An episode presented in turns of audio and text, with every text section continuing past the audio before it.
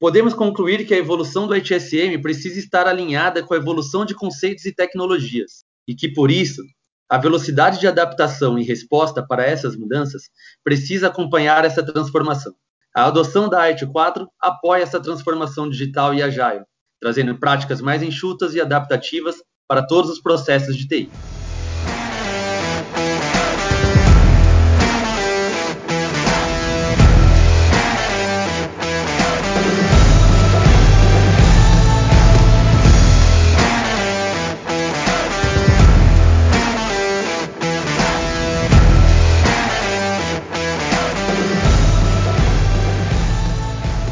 Sejam muito bem-vindos a um novo episódio do Minuto TI, um podcast focado em tecnologia, gestão, pessoas e inovação. Eu sou o Gustavo Luz. E eu sou o Caio Vicente. E no episódio de hoje iremos falar sobre gerenciamento de serviços, governança de TI, métodos ágeis e como isso tudo está convergindo através da nova certificação IT 4, que é a mais recente lançada no mercado quando falamos de operações e serviços de TI. E para entrar mais no detalhe desse mundo, nós temos um convidado super fera, especialista em gerenciamento de TI, trabalhando há mais de 15 anos em operações de grande escala em diversos segmentos do mercado e atualmente no varejo está encabeçando a transformação de processos tradicionais para essa abordagem mais agile. Leonardo Cavalotti, seja muito bem-vindo. Obrigado, Gustavo. Obrigado, Caio. É um prazer estar participando aqui com vocês nesse é, projeto que vocês estão encabeçando chamado Minuto TI e espero que esse projeto traga bons frutos para vocês. É um prazer estar participando. Obrigado, Leonardo, pela presença. Acho que para a gente começar aqui esse bate-papo, contar um pouco sobre você, quem é o Léo, como que você entrou nesse mundo da TI e por que que você especificamente escolheu trabalhar com gestão de serviços. Acho que a tecnologia surgiu de uma maneira muito natural na minha vida. Desde a infância eu já não era aquele garoto que gostava apenas de jogar videogame. Eu queria saber como é que o jogo era feito, como é que ele funcionava, quem criava. Resolvi então estudar processamento de dados no segundo grau e depois fazer faculdade de sistema da informação. Me especializei em desenvolvimento web, na época mexia com PHP, com Java, HTML. É, e aí aconteceu o boom da arte bem na época que eu estava concluindo o meu curso na faculdade. Ou seja, o boom foi da década de 90 até 2004, eu me formei em 2005. Foi aí que eu resolvi pesquisar o que, que era arte, o que, que era o COBIT, CMMI, Business Continuity, por aí vai. Ou seja, toda aquela aquelas boas práticas voltadas aí para ITSM. Então isso tudo me direcionou a fazer uma especialização em gestão de TI com ênfase na, na ITIL, na época era V3 ainda, e de lá para cá eu só me aprofundei mais no tema. Legal. Legal. O, que, o, que é, o que é bem louco, né, Léo? Porque.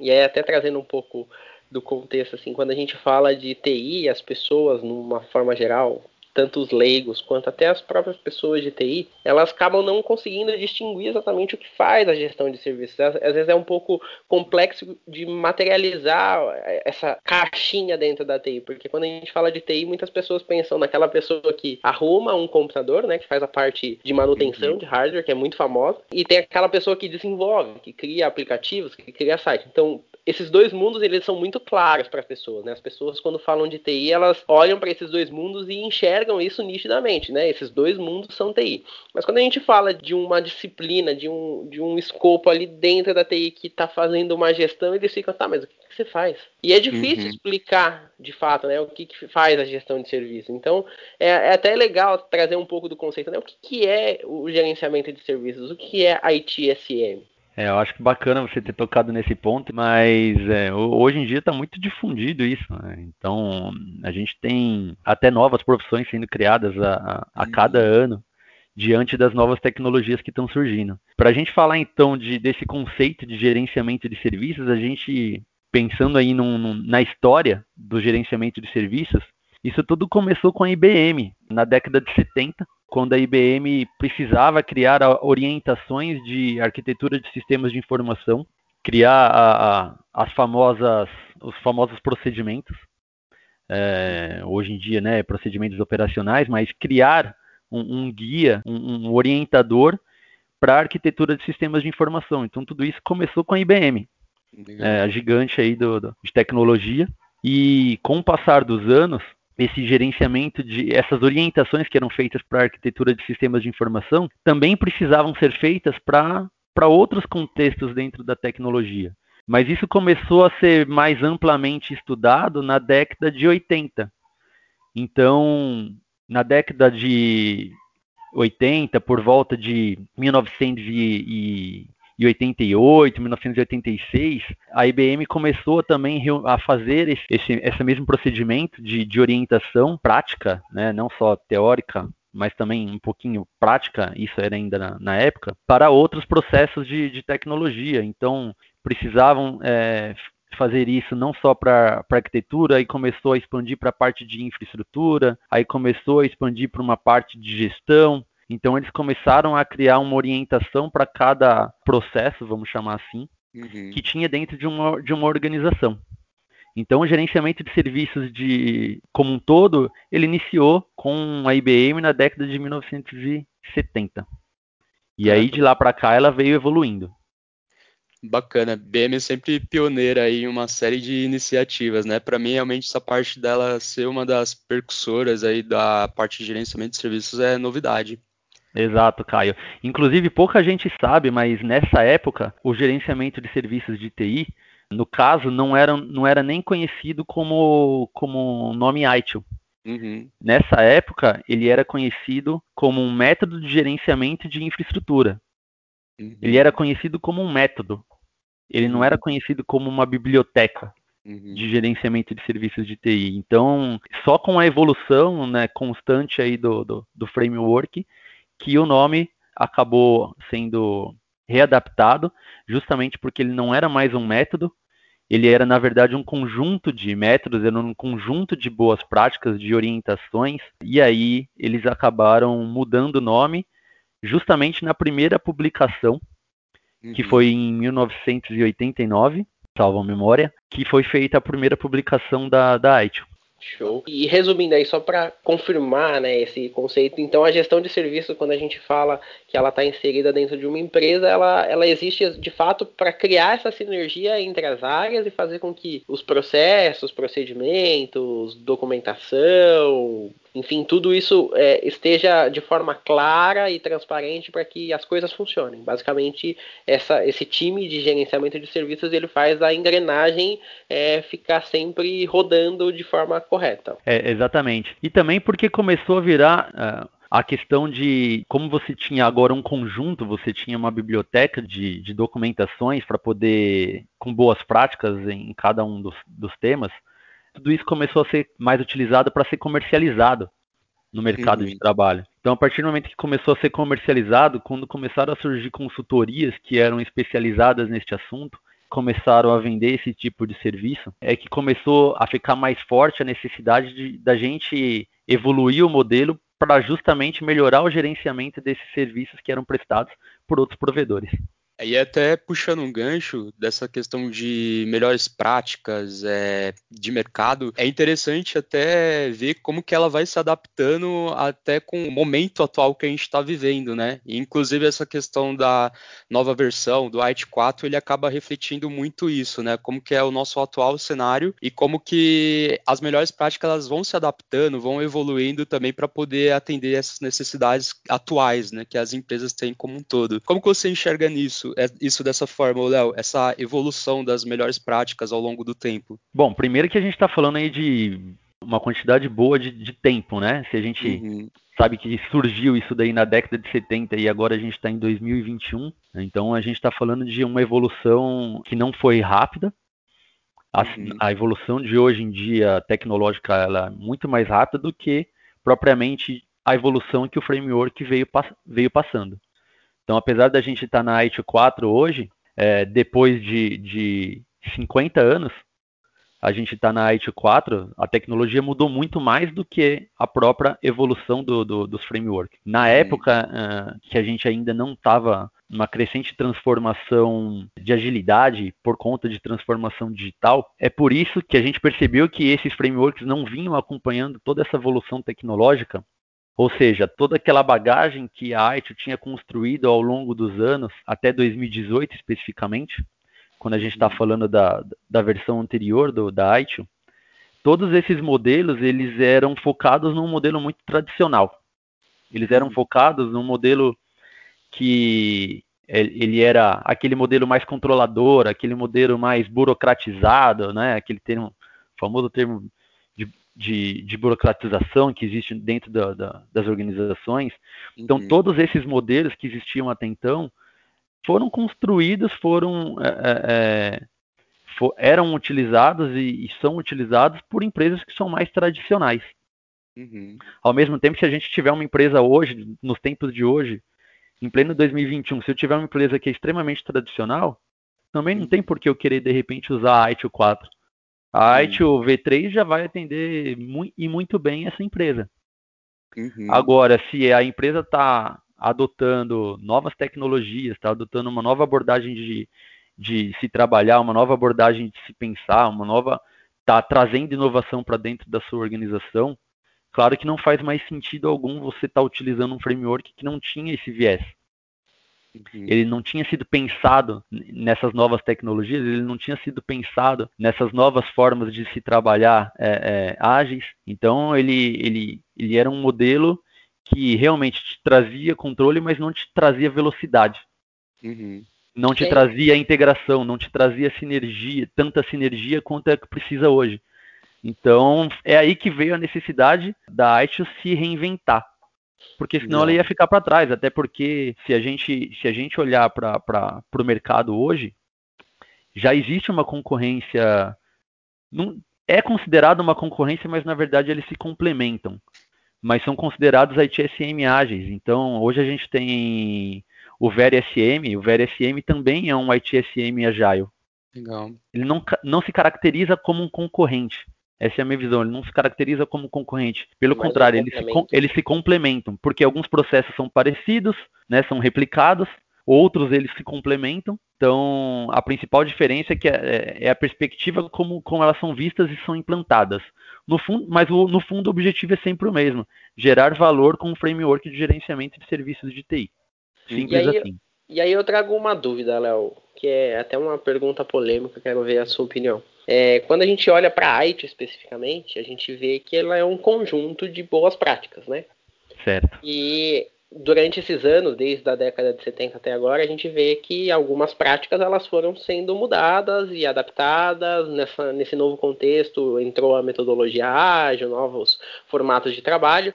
A ITIL em si, ela, por ser um guia de boas práticas, e eu acho que, que faz até sentido para mim, ela reflete algo que já foi implementado, testado e está ok no mercado. Então, faz sentido para você, ou você acha que a ITIL demorou para ela se atualizar e chegar na versão, né, nessa ITIL 4, que é o que a gente está hoje, ou por ela ser um guia de boas práticas e ela adotar é, esse conceito de que ela pega itens ou processos que foram validados no mercado, ela fez isso num tempo adequado?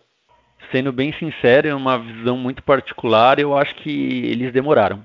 Eu acho uhum. que a gente ficou muito tempo no preso a, a, a, a um modelo, a um mindset é, tradicional. O, o, mindset mudou, não, não é de agora, não é da, da última publicação que, que a ITU fez. Essa última publicação veio em 2019 no, no início de 2019, então a gente está no início de 2021, não tem dois anos. Bem e quando a, gente, quando a gente olha para DevOps, Scrum, quando a gente olha para Lean, Kaizen, principalmente para tecnologia, para transformação digital, essa transformação, essa mudança da arte já deveria ter ocorrido, na minha visão, há, há mais tempo. Pelo menos há uns cinco anos atrás. E na sua visão, Léo, quando você acaba tendo que pegar essa missão de plantar melhores práticas de IT 4 dentro das empresas, qual que vocês acham que é os principais desafios voltado na parte cultural ou, enfim, se tiver outros pontos que você acredita que sejam mais críticos mesmo para você nesse processo de implantação? Legal sua pergunta, Caio. Bom, acho que a, a implantação da IT 4 ela, ela vai variar de empresa para empresa. Tudo isso depende da maturidade que cada uma dessas empresas estiver vivenciando nesse momento. Então, pode ser que tenha uma empresa que está precisando de investimento, outra, outra empresa que está com uma maturidade é, legal, mas não está com investimento bom para poder fazer novas adaptações, ou outras estão num cenário mais abaixo ainda, na maturidade não está boa e o investimento também não é um investimento bom para ser feito. Então, tudo depende da estratégia do momento de cada uma das empresas. Mas é importante é, a gente entender que o modelo tradicional e o modelo agile eles podem coexistir. É claro que algumas adaptações devem ser feitas, mas que está tudo bem manter o modelo tradicional e o ágil trabalhando em paralelo, trabalhando de maneira alinhada e sinérgica. Tentar seguir sempre que possível as sete diretrizes que a ITIL 4 prega, que já é um bom começo para poder fazer a implantação da ITIL 4. Pois justamente essas diretrizes foram estruturadas pensando em novas tecnologias e novas abordagens de trabalho agiles. E quanto mais próximo as empresas puderem é, estar alinhadas com essas diretrizes, melhor para a empresa. E aí tem uma dúvida em cima disso, Léo, porque para mim faz todo sentido, tem que se atualizar. É, o ITIL 4 ele veio aí para suprir e se encaixar numa, num novo modelo de trabalho, mas Agora, no começo do ano, a Axelos deu um calendário de descontinuação da ITV3, mas eu vejo tanto bônus e ônus nesse processo, porque os bônus é porque de fato eles forçam os profissionais a se atualizar e pensar numa metodologia nova, né? Revigorar o, o conhecimento. Porém, o ônus é que o momento que a gente vive hoje no, no mundo, né, nessa questão pandemia, principalmente aqui no Brasil, crise econômica e tudo mais, eleva o dólar assim lá em cima e, e você tem aí uma dificuldade muito grande de formar profissionais é, nessa nova certificação, nesse novo formato, porque acaba sendo caro. É, você falar de uma é. certificação ITIL 4 é, a quase 4 mil reais, cara, não é qualquer profissional que consegue assim pegar esse dinheiro e, investir numa certificação. É, e estamos num momento difícil, né? Como que você enxerga essa decisão assim da, da IT de, de já descontinuar e de dar datas é, fixas, né? Porque a gente está falando de IT V3 sendo descontinuado a partir do dia 1 de julho desse ano e os intermediários sendo descontinuados a partir de 1 de janeiro do, de 2022. Então, são datas muito próximas. É, sem dúvida, Gustavo Principalmente na época, como você bem disse, a gente está vivendo tempos muito difíceis por conta da pandemia. O desemprego que aconteceu de uma maneira rápida, um aumento por conta da pandemia e as empresas, né, a gente sabe que teve toda uma transformação digital por conta da pandemia, mas o que fica de ruim é justamente a mão de obra especializada então, os recursos financeiros acabaram ainda ficando mais restritos, porque não são todas as organizações, pelo contrário, são as minorias que dão algum subsídio para o profissional trabalhar de casa, em home office. Então, propiciou a transformação digital, mas não propiciou a, a, a maneira como esse profissional trabalha de dentro de casa. A formação uhum. digital, né? E, e aí eu vejo que essa questão aí de, de datas, ela tinha que acontecer justamente para você provocar uma mudança de mindset dos profissionais. Hoje em dia, a gente, se a gente olha para um, uma mão de obra, só as consultorias especializadas no assunto têm profissionais especializados neste assunto. Então, se você contrata uma consultoria especializada em gerenciamento de serviços de TI, com certeza você vai encontrar profissionais especializados em ITSM na ITIL. Só que quando você está buscando um profissional para trabalhar é, de uma maneira autônoma, quando você está buscando um profissional para trabalhar como body shop, para você é, completar um, um, uma estrutura de TI, você pode sim ter um profissional totalmente desqualificado. Então, recentemente, até para poder fazer uma atualização da minha estrutura, eu não encontrei profissionais com certificação ERT 4. Uhum. Não encontrei. Eu até encontrei profissionais que já têm o conhecimento, já conhecem um pouco qual que é o propósito da, da IT 4, mas não tinha certificação. A certificação até também, ela não surgiu junto com o lançamento também da IT 4, ela também demorou um pouco para acontecer. E hoje a gente só tem uma certificação da IT 4, que é o Foundation. Uhum. Como você falou, custa 4 mil reais. E aí, diante desse cenário todo, como é que a gente vai conseguir garantir uma mão de obra especializada. Ou seja, vai continuar da mesma maneira que já, vi, já acontecia. Você vai ter que contratar empresas especializadas no assunto, essas sim vão ter a preocupação de especializar os seus profissionais, porque elas precisam vender esse serviço. Então, elas vão, vão instruir e elas vão garantir que os seus profissionais sejam especializados para poder garantir a venda desses serviços para empresas. Agora, aquele profissional que quer fazer parte de uma estrutura interna de uma organização, realmente fica difícil. Eu acho que por conta do valor, eu acho que se a gente tivéssemos condições, né, se eles tivessem, se eles pensassem nesse cenário global e, e, reduzissem esse custo, com certeza a gente teria mais mão de obra especializada e a gente conseguiria fazer com que a, a transformação digital, que é o que todo mundo fala o tempo todo, pudesse ser mais é, bem utilizada dentro das organizações, por conta justamente de conciliar esse modelo tradicional e ágil que tem praticamente todas as empresas, desde as pequenas até as grandes. Até puxando um pouco um gancho dessa questão da especialização dos profissionais, acredito que hoje tenha muitas pessoas né, que já têm o conhecimento da, do ITIL V3 e que estejam a, até curiosas ou interessadas em saber quais são as principais diferenças aí de uma maneira prática dessa antiga versão para o IT 4 lançado agora. É, se você pudesse mencionar assim, quais são os principais pontos de mudança, ô Leonardo, até para a gente poder compartilhar esse conhecimento com os nossos ouvintes, quais que seriam os pontos assim que você considera cruciais nessa mudança aí de versão. Bacana, Caio. Quando a gente fala da, das diferenças da, da IT V3 para a IT 4, quais foram os pontos cruciais, é importante a gente ressaltar que todas as versões anteriores da IT não haviam sido escritas para uma abordagem ágil ou para atender novas tecnologias que surgiram nos últimos anos. Portanto, os detentores do modelo tiveram que se reinventar é, no início de 2019 é, que quando foi lançado oficialmente aí a, a, a, última publicação. A cultura de trabalho ela também vem mudando constantemente e com isso muitas empresas passaram a adotar cada vez mais práticas ágeis no seu dia a dia, na sua forma de, de trabalhar, não só na sua forma de pensar. Daí a gente pode mencionar o DevOps, a gente pode mencionar o Lean, a gente pode mencionar o Scrum, que a gente sabe que são métodos ou frameworks antigos alguns até bem antigos. Quando a gente fala do Lean, já a gente está falando desde a fabricação uh, lá da, do modelo Toyota de produção. O, o, DevOps também, ele não é tão antigo, mas ele surgiu oficialmente, começou a ser falado oficialmente em alguns fóruns de tecnologia lá para o ano de 2009, 2010. Então, se a gente for ver, desde essa época a gente já deveria estar tá fazendo uma releitura do framework. E é aí que existe a principal diferença da ITIL V3 para a ITIL 4. Primeiro, então, com relação a essas novas abordagens de trabalho, e depois, um segundo tema muito importante que também motivou a, a mudança da IT V3 para a IT 4 foi a mudança de tecnologia. Então, quando a gente fala de, de transformação digital, a gente sabe que nos últimos 10 anos muitas tecnologias acabaram surgindo e vieram para ficar.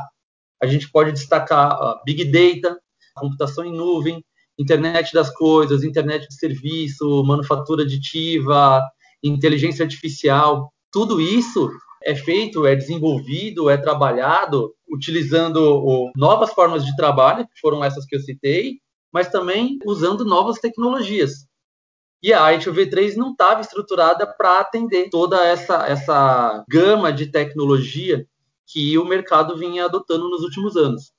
Então, se a gente for é, dividir é, as principais diferenças da IT V3 para a IT 4 é que uma foi estruturada para atender um modelo de tecnologia, um modelo de processo, um modelo de gestão muito tradicional, e o IT 4 ele foi totalmente readaptado para atender essas novas tecnologias e essas novas formas de trabalho. Mas toda essa releitura da IT 4, apesar dela ter mantido a sua essência com, com a sua publicação, todas as orientações práticas sobre, sobre esse novo framework, né, sobre em, em como esse modelo ele foi adaptado e foi reescrito para atender sem impactar a estratégia e gerenciamento de TI em um, em um ambiente mais moderno e cada vez mais complexo, que é o que a gente tem hoje em todas as pequenas, médias e grandes empresas. Bacana. Acho que agora as empresas estão olhando muito mais como que elas conseguem pensar no cliente, colocar o cliente no centro, criar produtos integrados, né? Acho que o grande parte do que movimentou isso foi esses novos formatos de trabalho que a gente sempre vem falando nos nossos podcasts, tudo isso que foi criando de uma forma mais mais ágil, de uma forma diferenciada, ela acabou impulsionando as outras empresas a, a caminharem nesse sentido, né? Então a gente vê isso muito forte, as empresas trabalhando mais pensando pensando no cliente. Isso, isso é nítido assim para todo mundo. Com certeza, com certeza, é, é, super nítido. Foco cada vez mais no cliente, foco cada vez mais no serviço, foco cada vez mais em agregar valor. Se a gente for olhar para as principais diretrizes da ITIL 4, é foco no valor. A primeira delas é o foco no valor. É uhum. saber como os consumidores de serviços usam cada serviço que é propiciado pela organização. Incentivar o foco no valor entre todos não só entre o departamento de tecnologia, mas entre toda a corporação. Se concentrar no valor durante a atividade operacional e, e nas iniciativas de melhoria. Então, quando a gente olha o White 4, ele está estruturado é, em cima de sete principais diretrizes, e uma delas é o foco no valor. A segunda é iniciada onde você está, depois você interagir e fazer feedbacks constantes, muito na linha da questão do, do Manifesto Ágil, é, colaborar e promover visibilidade, pensar e trabalhar holisticamente, ser simples e prático e otimizar e automatizar. Então, essas são as sete principais diretrizes da Arte 4 que fazem total sentido no momento que a gente está vivendo de transformação digital, de inovação, de olhar para a organização como um todo, de olhar para o cliente, de pensar na cadeia de valor como um todo. Então, também foram diretrizes muito bem selecionadas, identificadas para uma nova publicação da Aitio. E se, gente, se, as empresas que pensam numa transformação digital, é, aí sim, essa empresa que quer cada vez mais utilizar novas tecnologias, cada vez mais ser digital, cada vez mais pensar na cadeia de valor como um todo, aí sim realmente não faz sentido ela usar mais a versão anterior da Aitio, que era a Aitio V3. Porque se você quisesse é, agregar mais valor, é, a recomendação de que na IT V3 é que você de repente reconstruísse um processo do zero. E, e na IT 4 isso não acontece. Na IT 4, para você ter uma mudança de, de governança, você vai reaproveitar os processos existentes. Eu não vou reinventar um processo de DevOps, eu não vou reinventar um processo de, de produto, eu não vou reinventar o meu ITSM para poder implantar a IT 4. Legal. E até na sua visão, Léo, você hoje consegue enxergar algumas diretrizes aí referente à evolução do gerenciamento de serviços, é, mais com uma visão a longo prazo ou uma visão de futuro? Olha, Caio, eu acho que para a gente pensar num, num, futuro do ITSM, com certeza tem que ser a adoção de ITSMs ágeis. Tá? Uhum. Então a gente está falando sim de, de usar frameworks como, como ITIL 4, como VeriSM, usar outros métodos ágeis, né, just continuar a, adotando mais é, é, métodos ágeis, porque métodos ágeis, né, não fazendo, a gente não pode esquecer que não é fazer mais rápido, né, é você você conseguir fazer com que você tenha controle, você otimizar, você deixar seus processos mais enxutos, sem perder controle. Uhum. Desta forma você está trazendo agilidade. É a questão da constância, né? Muita gente interpreta o ágil do, do Agile como rapidez, e não é. De fato, é isso que o Léo comentou: é você conseguir trazer e fazer as coisas de uma forma constante, de uma forma estruturada, com foco no cliente, com foco no valor, enfim, sem, sem perder a essência de organização, de, de tudo que você já tem. É exatamente isso. E a gente tem que ter principalmente uma mudança é, cada vez mais de mudança de mindset. A mudança de mindset ela é extremamente necessária. Não adianta eu ler.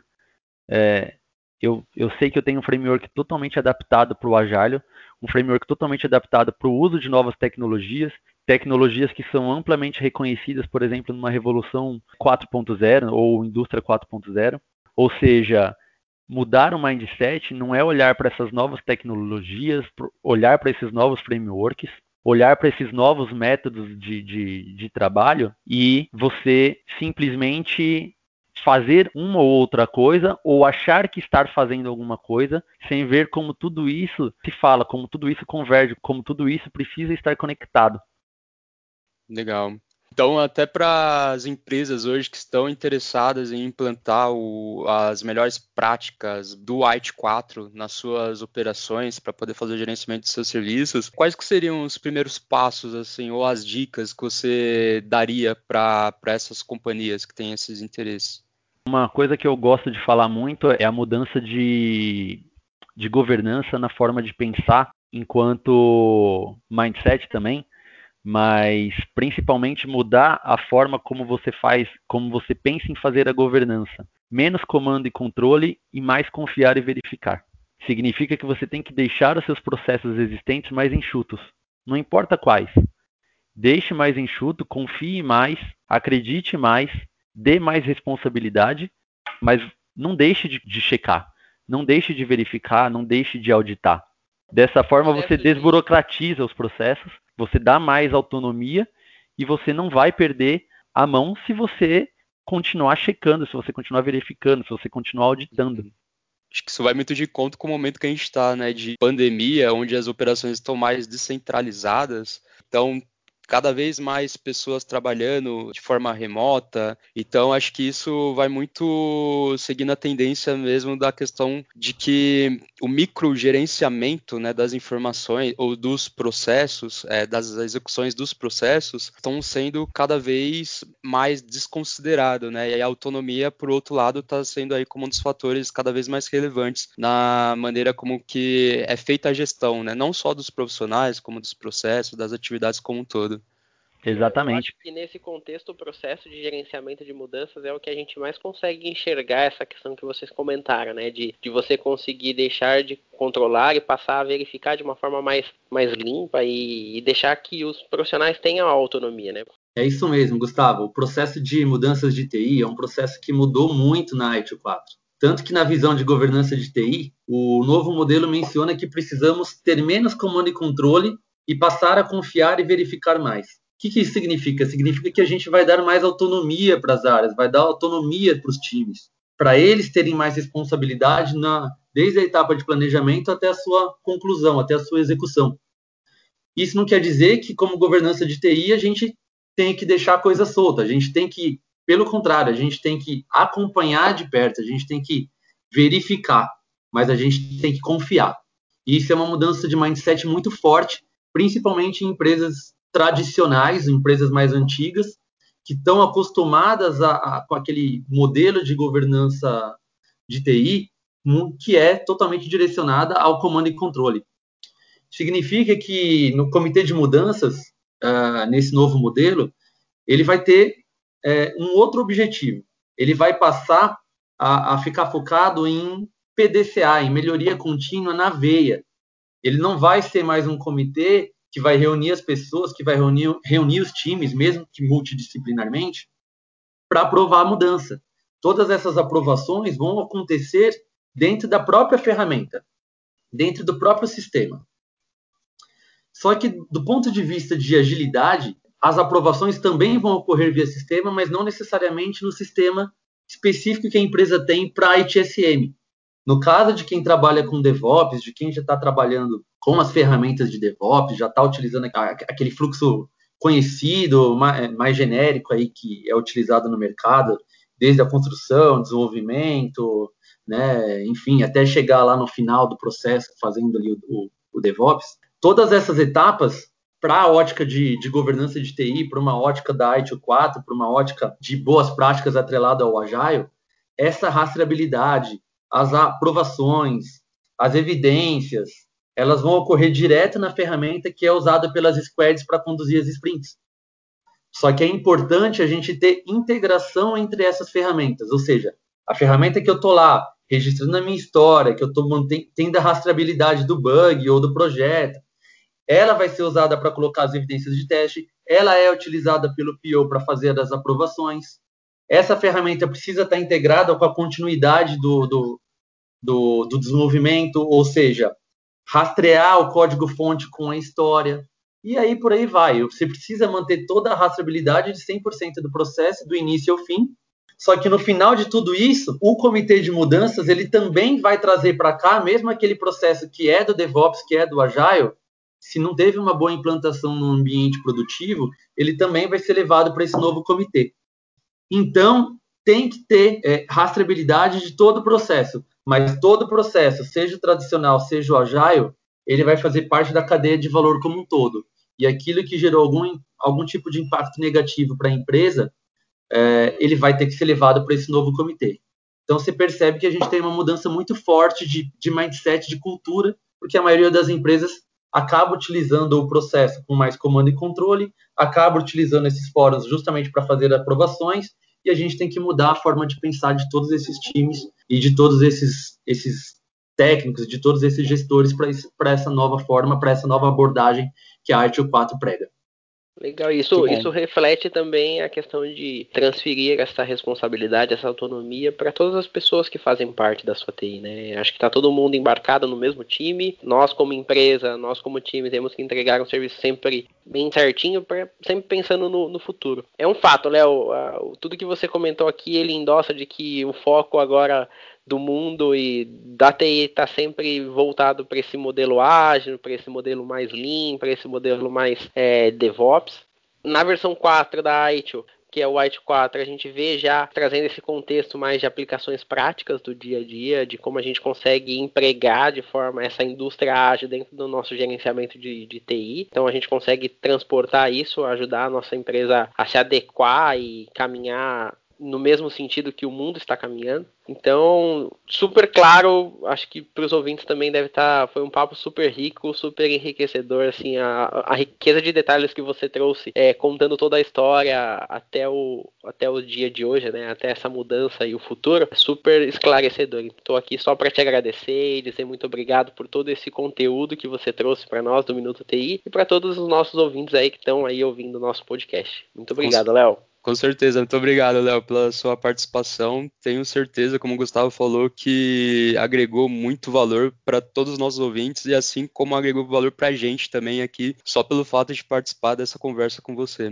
Eu que agradeço o convite de vocês, Gustavo e Caio. Espero que vocês consigam cada vez mais disseminar esse conteúdo, promover aí a, a divulgação das informações que estão sendo amplamente enriquecedoras que podem servir para não só para pequenas organizações, como para médias e grandes organizações.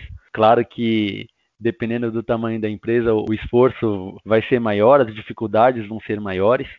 Mas eu acho que tudo que é feito com propósito, é, o propósito de melhorar sempre, o propósito de engajar sempre, o propósito de comunicar, o propósito de levar a informação adiante, o propósito de querer melhorar a cada dia, isso é fundamental e eu acho que vocês mantêm esse propósito bem visível e bem claro a partir do momento que vocês estão querendo reunir esses profissionais e compartilhar essas informações. Então, parabéns pelo trabalho. Obrigado, Léo. Obrigado. Léo. E é isso, pessoal. Até a próxima do Minuto TI.